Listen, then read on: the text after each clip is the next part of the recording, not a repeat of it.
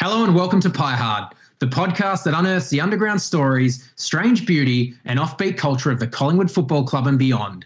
This is part two of our 2010 retrospective.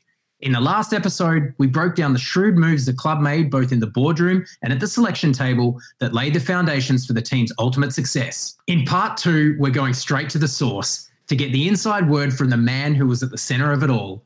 He's a Pie Hard cult favourite, a Premiership Pie, and he joins us on the show today. I'm Damien Miller. With me is Alex Watkins. This is Pie Hard. Looking at Collingwood today, it's hard to imagine that this was one of the toughest suburbs in Melbourne. I have a magpie tattooed in a certain spot. I wouldn't say it's the biggest magpie getting around. Out of control brawl outside a Collingwood pub. 60 years ago, it was lined with boot factories. as factories. gritty, grotty suburbs in prime locations turned into trendy hotspots. One's had five bounces, nearly get another one. He's the smartest guy on the team. We don't have too many to pick from. You've got to go back to Billy Graham at the MCG for an American to dominate like this. The Bubbles bursting three decades of grand final wobbles. I still can't believe it. I can. Oh. A weekend order by the club of 288,000 cans to be consumed. More comfortable with myself. That's as close as you'll get to greatness, you peanut. Shut up. Selected by Collingwood with pick number 62 in the 1999 AFL draft, he went on to carve out a distinguished 235 game career with the Magpies. He's a member of the victorious 2011 NAB Cup team, the winner of the 2006 Anzac Day medal, and the recipient of a lifetime ban from the Lower Plenty Hotel. He's a founding member, and some would argue the leader of the infamous group of Collingwood Hellraisers, dubbed by the media as the Rat Pack. He's a cult hero, a football maverick, the first guy picked for the off-season trip, a mentor, a leader, and by most accounts, one of the best to have a beverage with. Of course, we can only be talking about Ben Johnson. It's an honour and a privilege to have him join us on the pod. Ben, welcome and thanks for joining us. How you going, boys? Feeling pretty good. That was a nice uh, that, that that was a nice intro. Thanks for that. Did I miss anything? I was tuning in. Yeah. Well, let's get straight into it. You grew up following the Pies. Um, who did you enjoy watching the most, and how did it feel to debut in round one 2000 alongside your heroes Andrew Jukovic and Mark Orchard? Legends. Um, Yuka um, is on our group message. Um, we've got blokes that we played with for you know a short time, a long time, and in this group message you got Chrissy Tarrant, um, Alan Didak, Swanee, Scotty Cummings, Licker, Yuka, um, Benny Kinnear, and um, Heath Scotland. So he's um, yeah, he's, he's he's one of the good ones, mate. He's a legend. A distinguished group. What is the uh, group message thread called, Ben? Um, oh, I can't really say. Excellent. That's top secret, mate. That's top secret. We love it. A question: Do you think being a passionate Collingwood supporter made your experience as a player different from other players? Was it was it a hindrance or was it a Um, I wasn't a hindrance. Um, I I suppose it uh, made it better, to be honest. You know, I thought I actually thought I was um, going to Carlton. Um, Oh, played a few reserves games for them. Wow. You know, in the under in the under 18s, they you get topped up. I've actually played for Richmond and Carlton, um, and I knew and I thought Carlton were pretty keen, but they um, they let me go. And um, when Collingwood read out, it was mate, it was a dream come true. It was perfect. I did have um, I only had one interview with Collingwood, um, and that was before Mick got to the club. So as Mick got to the club, basically I came as well. So I didn't even have an interview with him. I think it was not Noel Judkins um, got me over the line. I'm pretty sure. Mm. Noel Judkins? Interesting. Well, we're going to get into Mick a little bit later on. Do you still watch um, the footy? Do you still follow the Pies? Yeah, I, I go to most games. Um, these days, basically, mate, I'm having a few beers, you know, sitting down having a meal at the president's function. So Oh yeah. it's, uh, I love it. I, I really do. I um, I rarely miss a game, um, and I love watching the boys. I'll always watch it. How does it work for a kind of legend and premiership player of the club in terms of getting access to the G and the functions? And is it is it just kind of a, a cakewalk? Um, oh, basically, because I'm a life member, so you, you get um, two seats basically for every home game and away game. So you know you can you really you can go to any game you want. Mm. Yeah, it's great. So um, look, it's a weird time as uh, as we all know, very strange time globally, Ben. And um, we've been looking at the news at uh, current players in isolation. Um, look, they're only allowed to train with one other player, and it kind of Yeah. took us back a few years back to a famous off season that you spent with a young Dane Swan. Um, no, I don't mean the one at Revolver. It's the the one kind of around 2003, 2004. Revolver. Oh, we probably we probably spent more times in revolver than on the track. That's for sure. So you you were kind of you know ahead of the curve with the one on one training. What was the impetus behind that that off season with Dane? Um, I suppose that was. I think I'm pretty sure that was the year that um, you know Dane got a, in a bit of trouble off the field. Um, I don't. He hadn't played many senior games, if any, and um, he basically, you know, was almost going to get sacked. So, you know, I think um, Mick saved him in the end, and um, I was obviously really good mates with Dane at the time, and I was always, you know, you talk about having fun off the field, but when it comes to training, that that was never questioned. You you always go into pre-season, you always be fit, mm-hmm. and um, so I took Swanee along with me, and basically just got him really fit, mate, and um, I suppose showed him the way on how you had to rock up first day of pre-season, and he just and that's all they needed. It was a little bit of a a kick in the bum, and um, and he, and he responded. Obviously, responded really well. Taz got him in the gym, and um, yeah, so basically, me, me and Taz created Dane. He'd be shit without us. the rest is history. You're you're kind of a um, a stalwart of the team by that stage, Ben. But what was it that you saw in Dane? I mean, could you have predicted early just how good he'd become? Uh, no, not at all. Um, I, I knew he could play a bit, but I, I obviously would never have imagined he'd do what he did. But that that was just because I loved the guy. Um, had nothing to do with what I thought if he could play, and I just wanted to give him the best opportunity to have a career. And I, and obviously he um, deep down he, he had all this talent that we really never knew. He, he could always play, like he always found the footy, and but he just he just never put it together. And I think um, once his work rate lifted, you know, obviously he's a beast. Absolutely. Are there any players, current Collingwood players today, you think um, you know could do with a lift in work rate? Maybe a rigorous Johnson Swan off season to Um, take their game to the next level. Uh, it may, I'm not. I'm not too sure. It's it's hard to when you, when you're on the outside. Like obviously, I still speak to a lot of the boys. Me and um, me and Jordy De Goey are actually in a bit of business together, and and he, he's one of the guys that I say, you know, mate, just like you really got to knuckle down and work hard, and, I, and he is. So you think, uh, you know, and he's obviously a natural talent. So if he if he can put that work rate together, he, he'll do things like Dane, no doubt.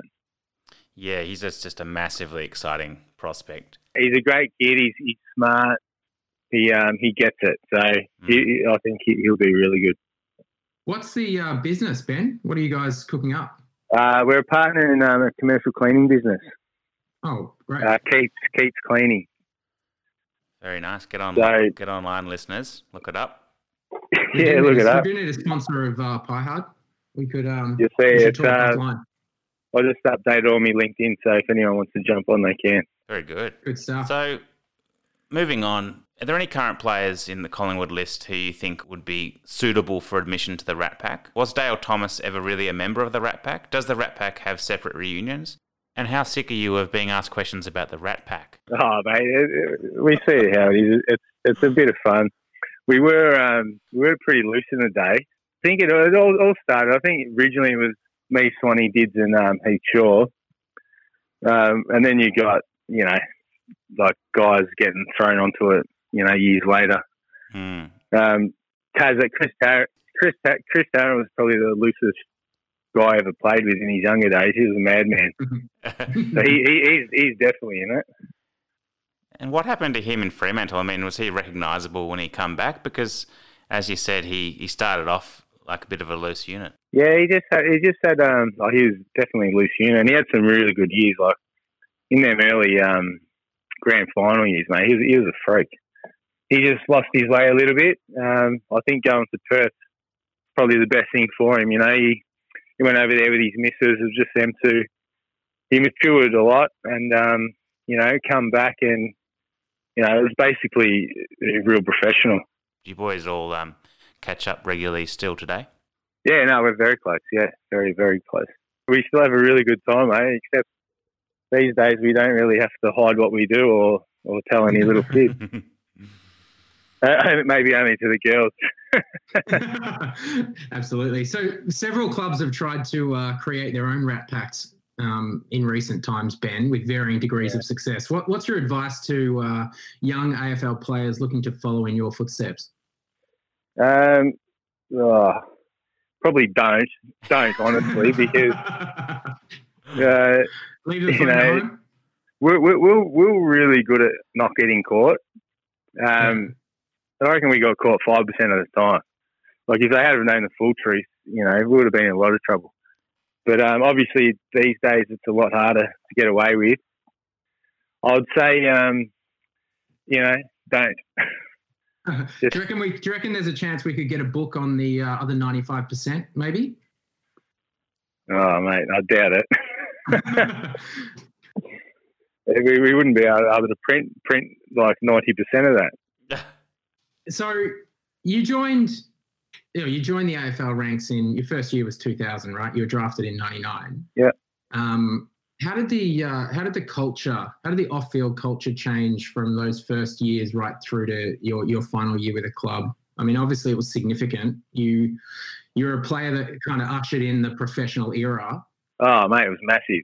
That's yeah. So that that's that's sort of um, I suppose an excuse for the Rat Pack. So we started playing footy. I was 2000. Taz was what 98, I think. Dids was 2001. Swanee was, I think, 2002. So in them days, it was normal to play play a game, and after that game, you'd all be in nightclubs. You'd go out, you'd be, you know, drinking, having a good time. Sometimes you'd rock up to Sunday morning recovery, and that that was normal. Like all you do, you'd chat about your night, have a laugh with the boys, and it was literally that's what every club was doing. So that's how we started, and that's that's sort of how we got brought up. Yeah. And I think I think it all changed probably I don't know around two thousand and six, seven. You know, it, it gradually got you know a bit tamer, mm. but it, you know it sort of really turned professional about two thousand six, seven, I think. And we couldn't, we didn't get that. So like, no, this is a game of footy you know, you play with your mates, you go out and play footy, you train your ass off, you play footy, and then you have a good time. Like we, none of us had kids. We're, we're young guys just having fun, mate, and um, that's that's what I think's lost in footy these days. Yeah. Mm. Well, you were do, you were doing what the rest of what everyone else was doing, what every other young kid exactly, was doing at the time. Exactly. Was there a moment where it kind of dawned on you that things had changed, or was it a gradual like, was there just more and more rigor, more expectation, a little bit stricter, or was there one thing? Was there a test, or was no, there? No, no, not not really. I think um, I remember after 06, 07, you know, I started to myself personally, you know, lost a little bit of interest with footy, and then uh, 2008 was just a sh- real shit year for me. Um, you know, outside of footy, everything I was okay, everything was fine but just I just got a little bit bored with footy, and um, I suppose what what got me back on track at the end of that year, Mick, um, he basically pulled me into his office at the end of the year, and, and I had a real shit year, mm. and um, and I really didn't want to play, and I couldn't be bothered. And you know, Mick's talking to me, and um, I basically said, "Oh, trade me if you want." And he goes, "Stop feeling sorry for yourself, you weak prick." like looked me right in the eye and said that. And um, literally, mate, like I went for a whole year and a half of, you know, really didn't care a whole lot. All it took was them words and him looking in the eye, and then me having a look at myself and going, "Geez, he's right." I was I was being a soft cock, and um, really that that's when I started to go. I'm going to have a crack at this. Getting older, want to win a premiership, and um, yeah, that's about it. Was that one of Mick's qualities that he was able to kind of identify when just the right words at the right time for the right player? Yeah, he was uh, he was brilliant. You know, the guy's um, the guy was a freak. He used to smash me around. I think um, me, me, he, Shaw, Swanee, geez, he used to give it to us in front of the group because he knew we could take it. what's an, what's an example? Oh, mate, like just I think when he wanted just to spray the group, he'd just pick out something that we did and um, just use that. and then um, go on from there, and he'd just go on his little rant and get it off his chest, and he's good to go. It's really interesting. We've, we've just watched um, in The Last Dance where Dennis Rodman's eccentricities were accepted because of what he was able to contribute on the court. Um, sounds like there's really clear parallels there with what um, with with the Collingwood side you played with um, under Mick Malthouse. Did did Mick share the same philosophy as Phil Jackson? He did. Um, I, have obviously watched that, and it's, it's fantastic. Um, but we, we, had a very open conversation with Mick about everything. You know, he, he, he knew us really well, and you know, he knew he knew we'd come from the background we did, where you know, f- footy was more fun. But um, and he, he goes, boys. I remember once uh, he said to me, he goes, mate, just go out for a go out for a beer, and he goes, just don't take the others with you. So, you know, a few of us would go, we'd go out for a beer and have that release, which, you know, we needed that. And um, that's, a, that's good man management, that was. He was just smart.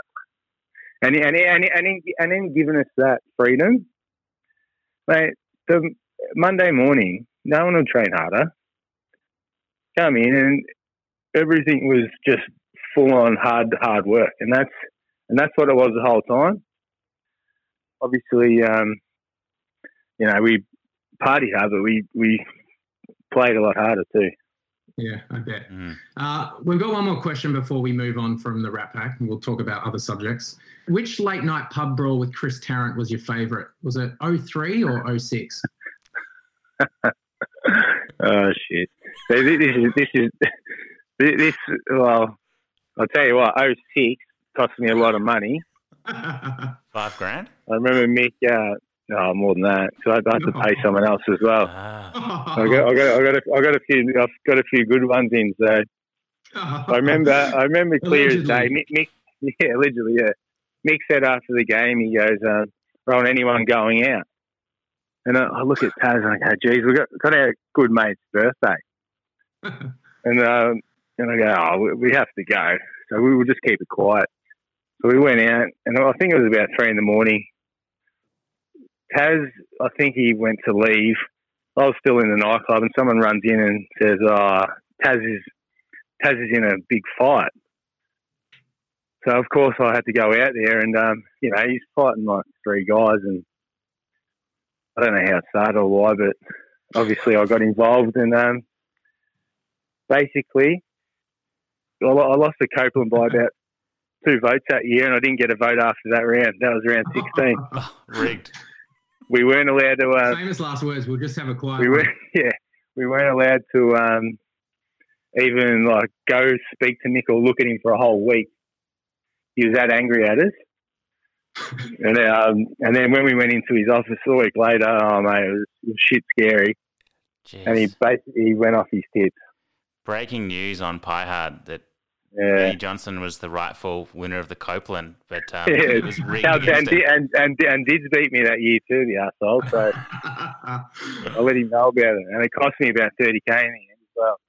Cheers. What's funny, Ben, you talk about um, you know some of those moments where which were uh, probably looked down upon by um, certain senior people at the club, but we've uh, got it on good authority. In fact, I think it was mentioned by Nathan Buckley and Anthony Rocca at at one stage that you're a smoky for the captaincy. Was that something that um, you had ambitions, uh, you know, to, to be a captain? Oh, it's funny. As I said before, you know, that going in that 07, 08 years, I just really lost lost my edge, and um, oh, in 06, I was one of the vice captains, and um, it was looking likely, but then that fight happened.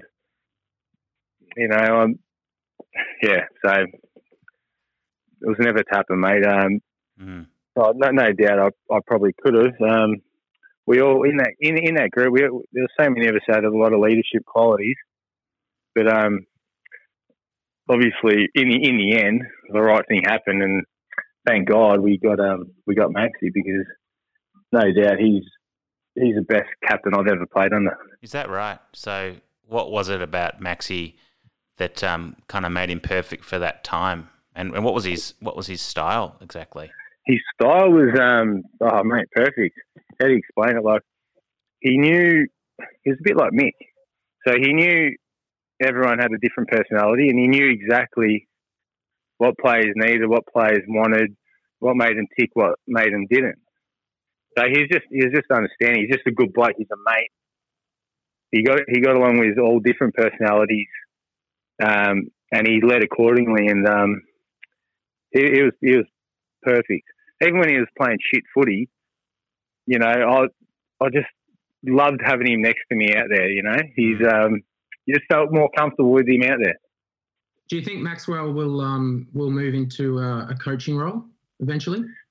Um, I don't think so. I think he, would be more suited to a like a GM, a footy, okay. like a Walshy mm. sort of role. Mm. Yeah. So ho- hopefully, I, I'm I'm praying that when Walshy leaves, and I think um, Walshy was planning on retiring at the end of this year, but I think he might go again now. You can't retire like that. Mm. Um, after that, I'd love Maxi to, you know, take that on. He'd be perfect. Could be a bit of a succession planning there with Walshy. Another Pie Hard exclusive. Get get Maxi back at the top. Yeah, get Maxi there. Mind you, he's um, and he's learning from the best. You know, Walshy, Walshy's amazing, and um, Neil Balme was amazing as well, mate. They're, they're, they're probably perfect footy managers, them too. Okay, well, fantastic insight. We're going we're going to play a quick clip. Um, we're going to take you back to 2006. We're going to cue this up, and then we'll have a quick chat afterwards. Joining me is the president of the Victorian RSL, Vietnam veteran Major General David McLachlan, to present the Anzac Day medal to the player whose conduct and play during the game best exemplifies the Anzac spirit of skill, courage and adversity, self-sacrifice, teamwork and fair play. Major General McLachlan, would you like to announce the winner of the medal here today? Well, ladies and gentlemen, the Anzac Day medal for 1991, uh, for the 91st anniversary in 2006 is Craig Johnson from Collingwood. So, Ben, you made AFL history by becoming the only player to win the 1991 Anzac Day medal in 2006 under the pseudonym of Craig Johnson. The question is explain what it meant to Craig to be recognised in this fashion. oh, mate, the boys loved that. They really did. Geez, they had, they had a field day with that. Um, I, suppose, I suppose when he said it, I, I, knew it was me because you know when you're playing, you, you know every player on the field and um, and I killed him that day. So I thought, who else could it be? Wasn't one of the runners. No, I think I think Anzac Day can be excused for having a few pots before you uh, step up on the podium. Oh mate, the, the boys loved it. Even even Did, today, you know, people call me Craig. yeah, I bet. I bet you love that. Uh, did, did you get nervous on those big occasions? Oh mate, I got I did. Um, Anzac Day and grand finals and prelims, you, you don't get any more nervous. Mm. And Anzac Day was um, obviously because of the occasion, mm. and, it's a, it's an honour to play on that day. Like obviously we, um, you know, that, that that footy game, I suppose, is the way we can show our appreciation. Mm. Obviously, that's it's not a battle like the old diggers um, went through, but it's just a way to you know show appreciation and really appreciate that day. Oh, I tell you Yeah, what, mate. Absolutely. As supporters, um, you know, it's spine tingling. It's a shame to miss it this year, but um, Ah, it's shocking. And Mick used to, um, you know, Mick was right into his history, and um, mate, some of his speeches, like literally, I reckon I cried not cry, I have a tear running down my face three or four times, and uh, I reckon three of them were Anzac Day and um, one grand final. And so uh, he he built it up really well, you know, and we all we all learn about it, and he made anyone who come into the club learn about it. It was um, yeah, great day. Speaking of Mick, uh, we've touched on him a little bit so far. Um, you were actually the only remaining player uh, from his first match in charge at Collingwood to play in the Premiership side. Do you feel like you were Mick's favourite? Um, I probably I probably was with um, Licker and um, Tomo, I reckon. Uh-huh. But mate, we, we, just got along really well, I was, and I was always honest with him. You know, um, I think he appreciates that, and yeah, we we just got along well, and we, we still do now. Like I love I love sending him a message or giving him a call, and I see see him at least you know once a year, especially when we catch up for the reunion. It's just uh, just great to see him. He's a he's a really good guy, and um, I know a lot of a lot of people have might have a different opinion, especially from opposition. But he's um, what what you're seeing in the media is uh, nothing nothing like the man is. Ben, you're a player who did some pre-seasons in Victoria and some overseas. A lot gets made in that premiership era of the trips to Arizona and even the installation of the altitude room at the Lexus Centre. Yeah. Did you feel that those things gave you a competitive advantage over other teams? Um, yeah, I, I, think I think we did. Um, I'm not sure if, like you know, they, they have all their science science bullshit about altitude, but I think um, being being away together, um, being overseas, I think is an advantage. And anywhere overseas, away from Australia where no one knows you, I think that's the advantage. And you spend three weeks together, you work really hard. Um, that, that that's the advantage. Um, altitude, mind you, was a lot harder to train in, without a doubt. So I reckon you got your fitness quicker, but when you come back, there's no advantage. Mm. Um, but being away together, no doubt, mate. That's that's big advantage. If and if other clubs couldn't do that, well, you know, bad luck. It's more about team cohesion then, and maybe yeah, that's a right. club that didn't go overseas or ends up in Falls Creek, potentially there's some kind of um, team disadvantage there. Tell you what, Mount, Mount Humphreys they didn't do one iota for us because we we frigging hated that. I was going to ask. no, it was tough. Oh, it, was just, it was so shit. It was it was so it was so cold. It was windy. It was uh, oh, it was a horrendous mountain. Hated it. Tell me, did Eddie McGuire scaling Mount Humphreys inspire the group, or did it just increase everyone's risk of hypothermia? oh, man, it was fun. It was actually really funny. So, yeah, even even some of these boys that were really fit, some, some players respond different to high altitude. Mm-hmm. Um, some blokes get headaches. Some, you know, throw up and you know lose their vision. Like remember Mark Neeld, he shit himself. One, he, he, was in, he was in a bad way. Literally. He literally, yeah, shit himself. He he, he wasn't in a good way. Um, I, I remember seeing Eddie like they went off first, and obviously we, we all walked went past him, and um, I looked at him, and he, and he was really struggling. So he, the altitude, you know, affected him, and it was, you know, affected a lot of us. But obviously, we had a different fitness base. But when when he did get to the top, I thought, gee, he, he's a he's a tough he's a tough guy, Eddie, because mate, halfway through that mountain, he was cooked. And I reckon, honestly, there wouldn't have been a lot of people in um, his position the way he's feeling would have made it. Yeah, big Ed. So he's uh, it was it was it was very very um, it was very good. It was very impressive.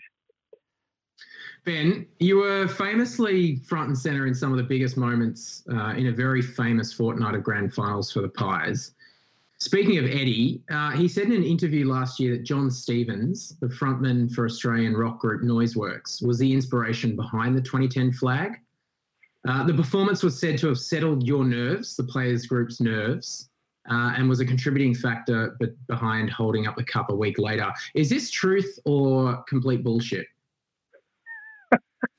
he did not say that.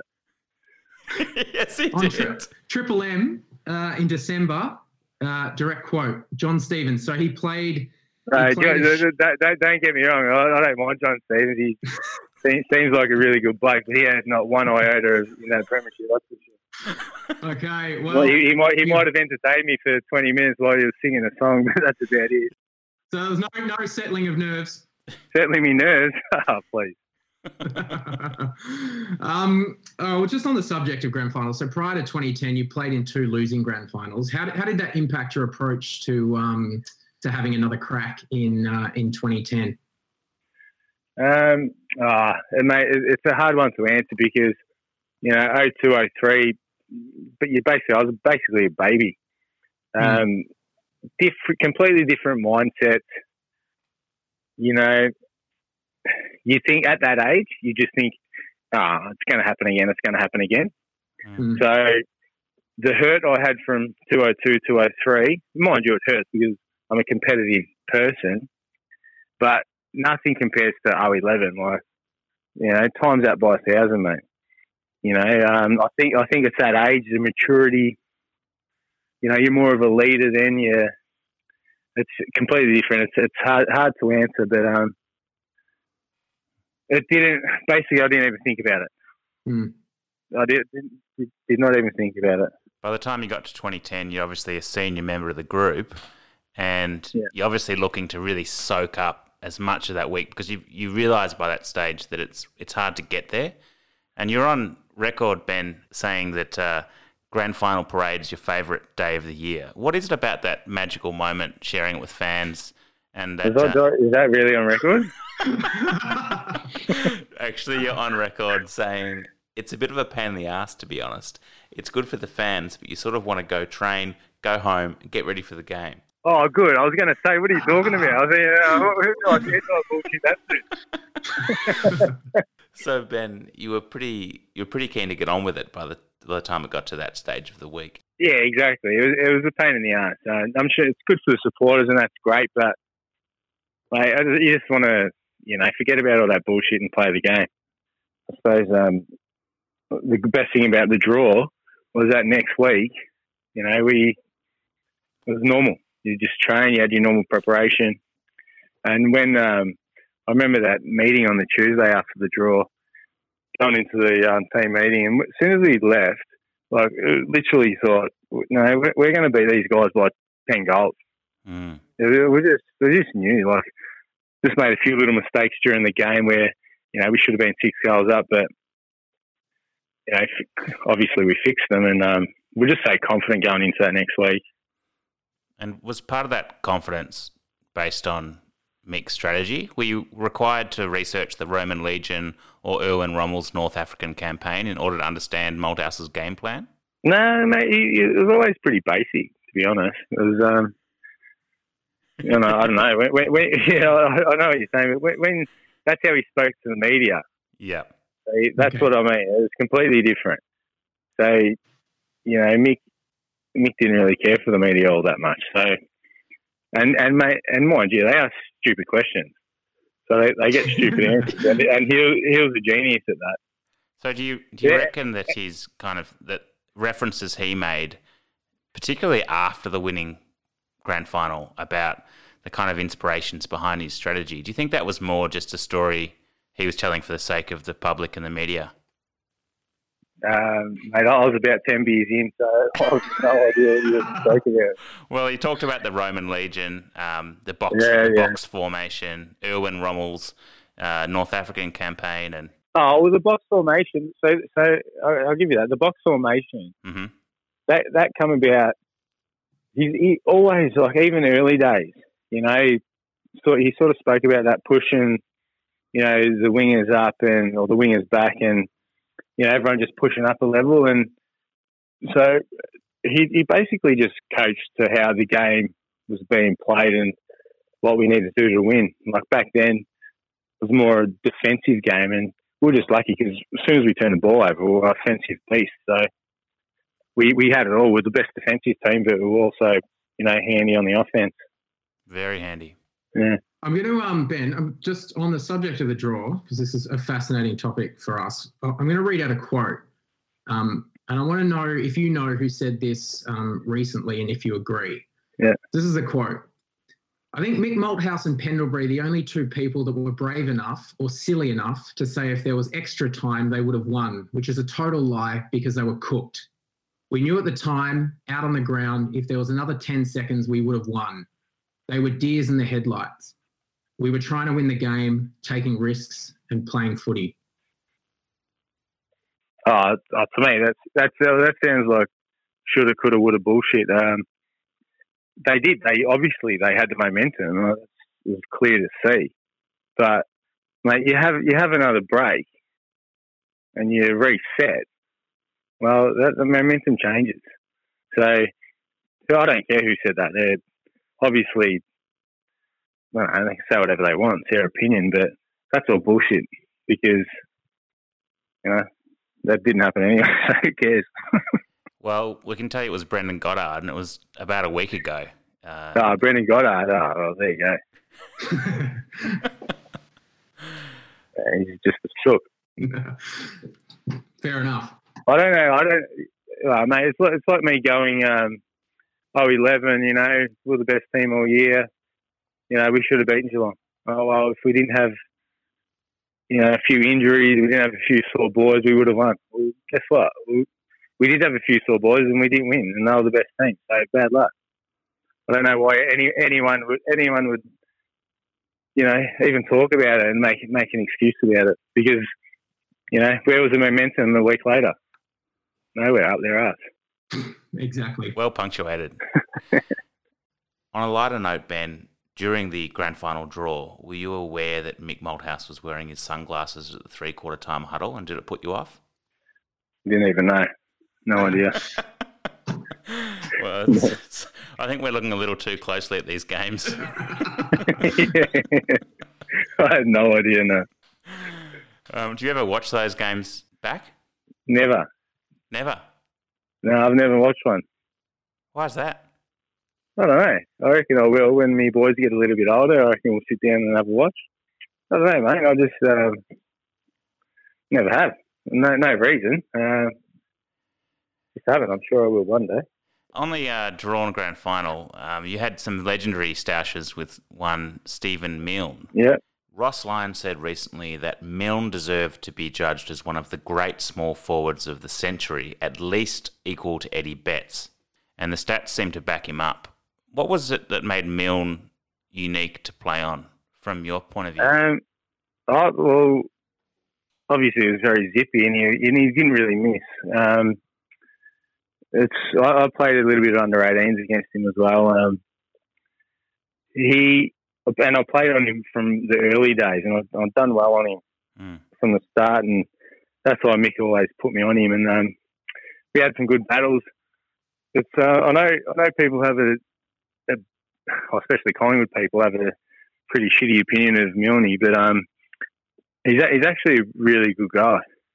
Mm. You know, on the field he's an ass, but you know I've I've seen him quite a few times off the field, and yeah, he's, he's a, he's a pretty good guy. So uh, if he's it's just you know he's one of them guys that people like to hate, but if you actually like have a chat to him, he's he's a he's a pretty good guy and one of those guys that you kind of want on your side. Um, and you love him if he's on your side, but you know he's an oh, mate, he, he, like you talk about his record. He, he's a freak. Like in that, that's a, probably the hardest position I think in AFL. Uh, small forward, like because they don't get many opportunities, and um, when they get them, they have to take them. And it's uh, he, he's he's a good player, really good. I, I think I think he's got a fair point there, Ross Lyon. Good. Well, take us through this moment one more time, Ben? I'm sure you get asked about it a fair bit. It's a rolling huddle for St Kilda and Collingwood. Milne and Ben Johnson right down in the forward square for uh, St Kilda. Goddard the target. O'Brien. Here we go, one Hayes.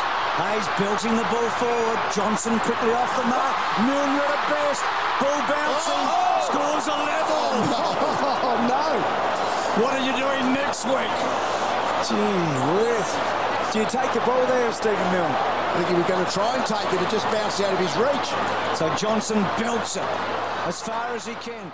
The ball's coming in deep, and you're one out with Milne in the forward 50. Yeah. Very, very late in the game. When you see the ball on the way, what are you? What's going through your mind, and what what are you trying to do to prepare best to win that contest? Well, you'd never, you'd never think like everyone talks about, you know, the second bounce, but the first bounce was a hundred times worse than the second bounce. But the ball just come in and just basically bounced like straight up and over our head. You know, ninety nine times out of hundred that that would go out of bounds that ball. Um, and I know on camera it looks like Milne could have got there, but in real time, right there, and lucky for me, he, he couldn't have. I, you know, he probably cops a bit of flack for that, but he, he couldn't have got there. I'm not sure what he said about it, but even if he went straight forward, I don't think he would have got there. And I think Goldie was streaming down anyway. Because you basically had um, front spot, Jono, and it basically bounced back over your head. Yeah, it was bad. Was it the first bounce was really bad, and um, and because it was that bad, I was out of position, and he just gave me a little little shove, and I lost lost my feet. And thank God for me, mate, that um, there was two shit bounces in that. Was there a little moment there where you thought maybe um, you know he was about to win the premiership for St Kilda? Nah, nah. like- As I said, he he couldn't have got there. Mm-hmm. Uh, maybe for like a split second when it went over my head and I lost my footing, I was like, oh shit, I don't know what's going to happen here. Well, I tell you what, thank God it bounced the way it did twice. Yeah, exactly right. Exactly. Now, fast forward a week to the replay, and you finally get your wish, Ben. No grand final parade. Um, but but one thing that did come up. So you were drafted together and remained close with Leon um, throughout your career. How difficult was it to see him in and out of the side in those big games, particularly the lead up to the replay? Um, yeah, devastating to be honest. Me, me and Leon are very close. Um, you know, we started together. Me, him, and Rhyce Shaw.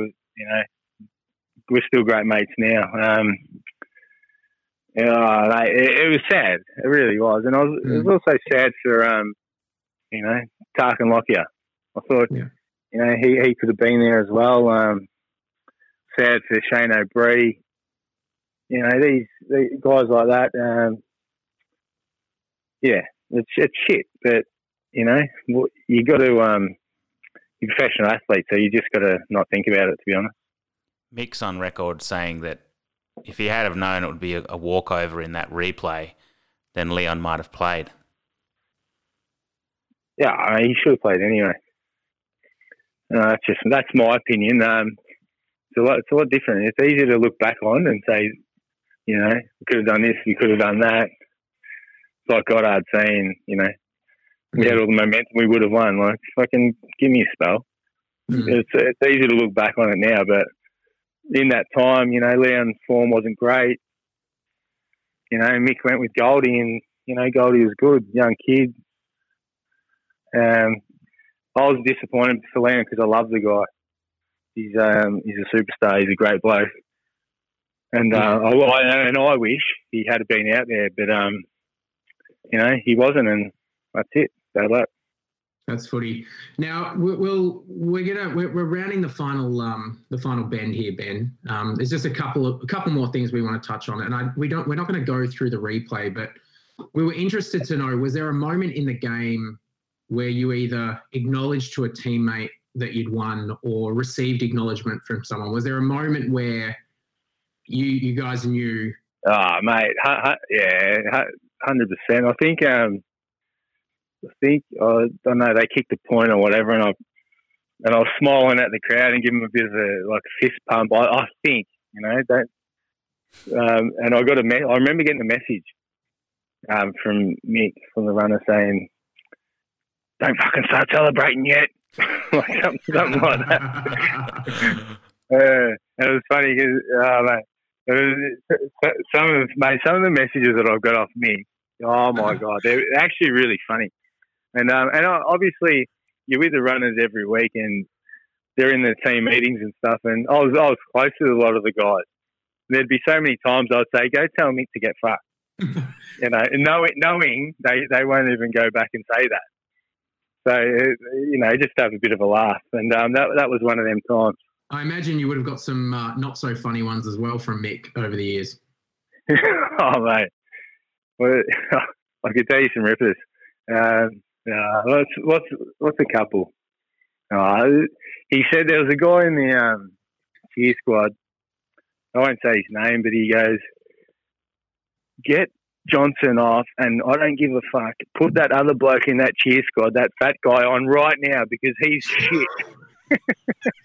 shit like that. You know, telling me I was um, I play like um, you know, a million bucks, but I'm playing like five cents and shit like that. uh, mate, he, he, was really funny. Like some of the stuff I can't really say, but even after a game, mate, sometimes I had to, I had to pull my jumper up over my head because I was just, you know, he made me laugh. He was funny.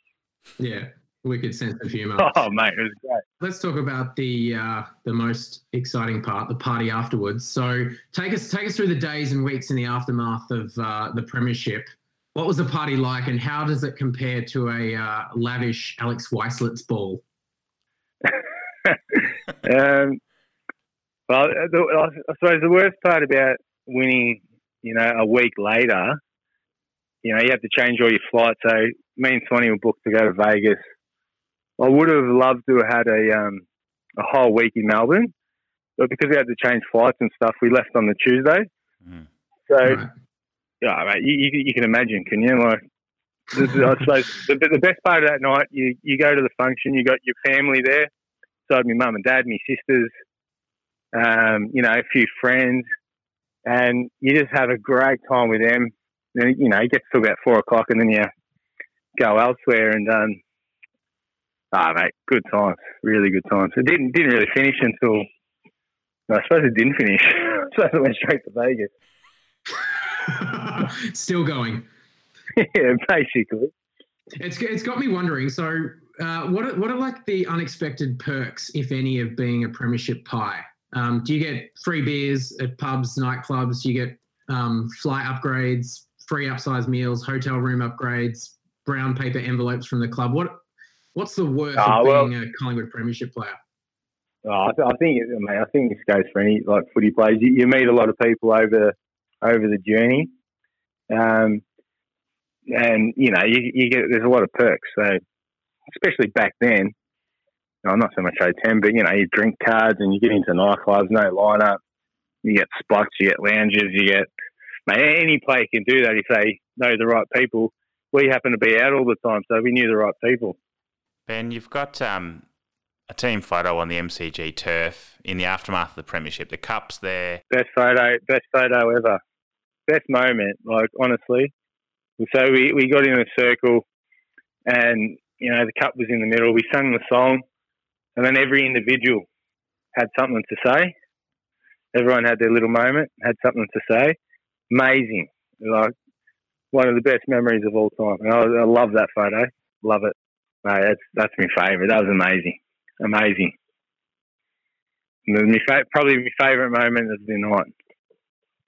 Well, it sounds like a, a pretty good spot to leave it, Ben. Um, we want to thank you so much for coming on, um, sharing your experiences with us, um, mm. having a laugh, being good fun, and um, we wish you all the best with your uh, future endeavours. Um, Thanks. Hope, hopefully, see you around. Stay connected with the club, and um, Hopefully, you guys get a reunion this year. It's not looking too likely. No, but, no, um, no. We, we we've sacked it. So we're we're gonna we're gonna do it um, next year. So this year's plan, we're gonna have the Friday night. We're gonna go to the game.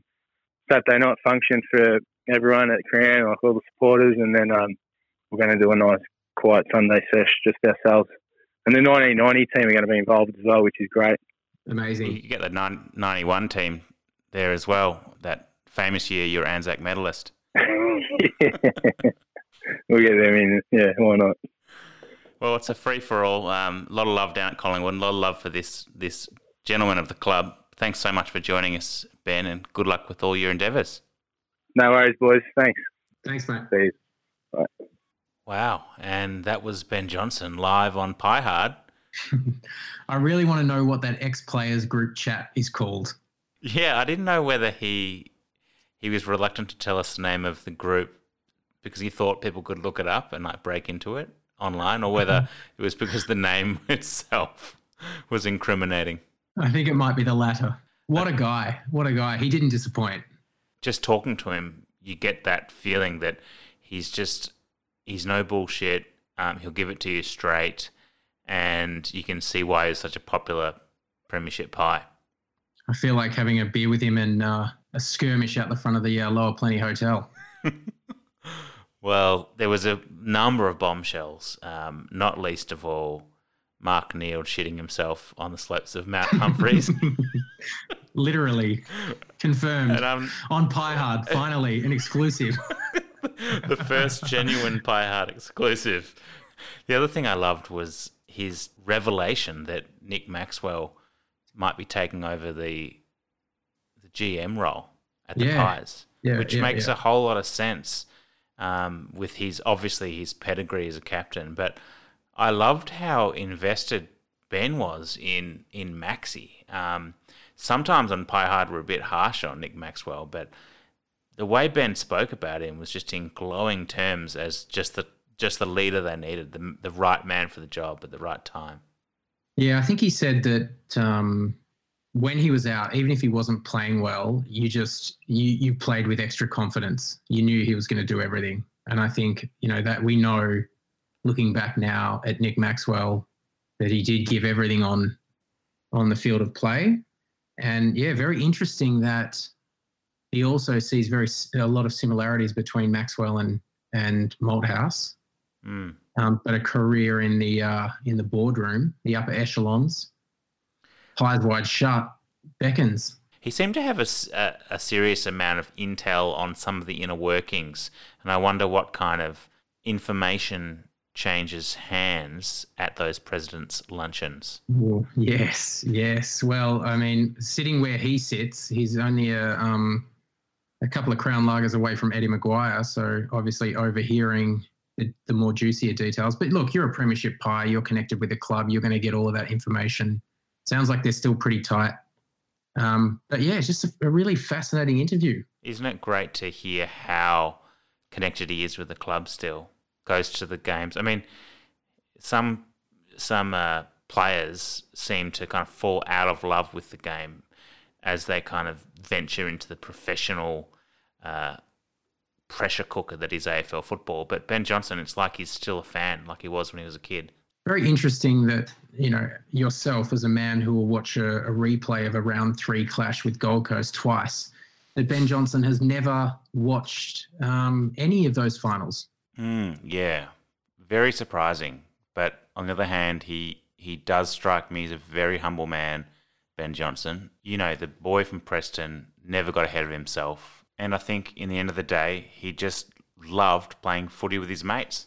And I think that's what makes Ben Johnson the favourite of the Rat Pack and the favourite of the Collingwood teams of that era. Mm. Um, he, just speaks with so much honesty. Um, was was happy to kind of take us and, and give us a little bit of insight, give us a few nuggets that we could work with there. And yeah, we're just really really happy that um, that Ben gave our time, and we hope you enjoyed it. Can't wait for his autobiography to come out with that other ninety-five percent of Rat Pack shenanigans. It's going to be an incendiary uh, selling point, um, possibly uh, a legally complicated one. If you like what you heard today, you can follow us on Instagram and Twitter at Pie Hard Podcast. Uh, let us know what you think of the pod. For all your commercial cleaning requirements, it's Keats Cleaning Services. That's Keats with a K. Mention Pie Hard, and I'm sure Ben will look after you. Uh, we're going to be back soon with some more Pie Hard uh, to keep you guys humming until the season gets back on track, which hopefully is not too far away. Alex, great to be with you today. Great to be here, Damo. This is Pie Hard.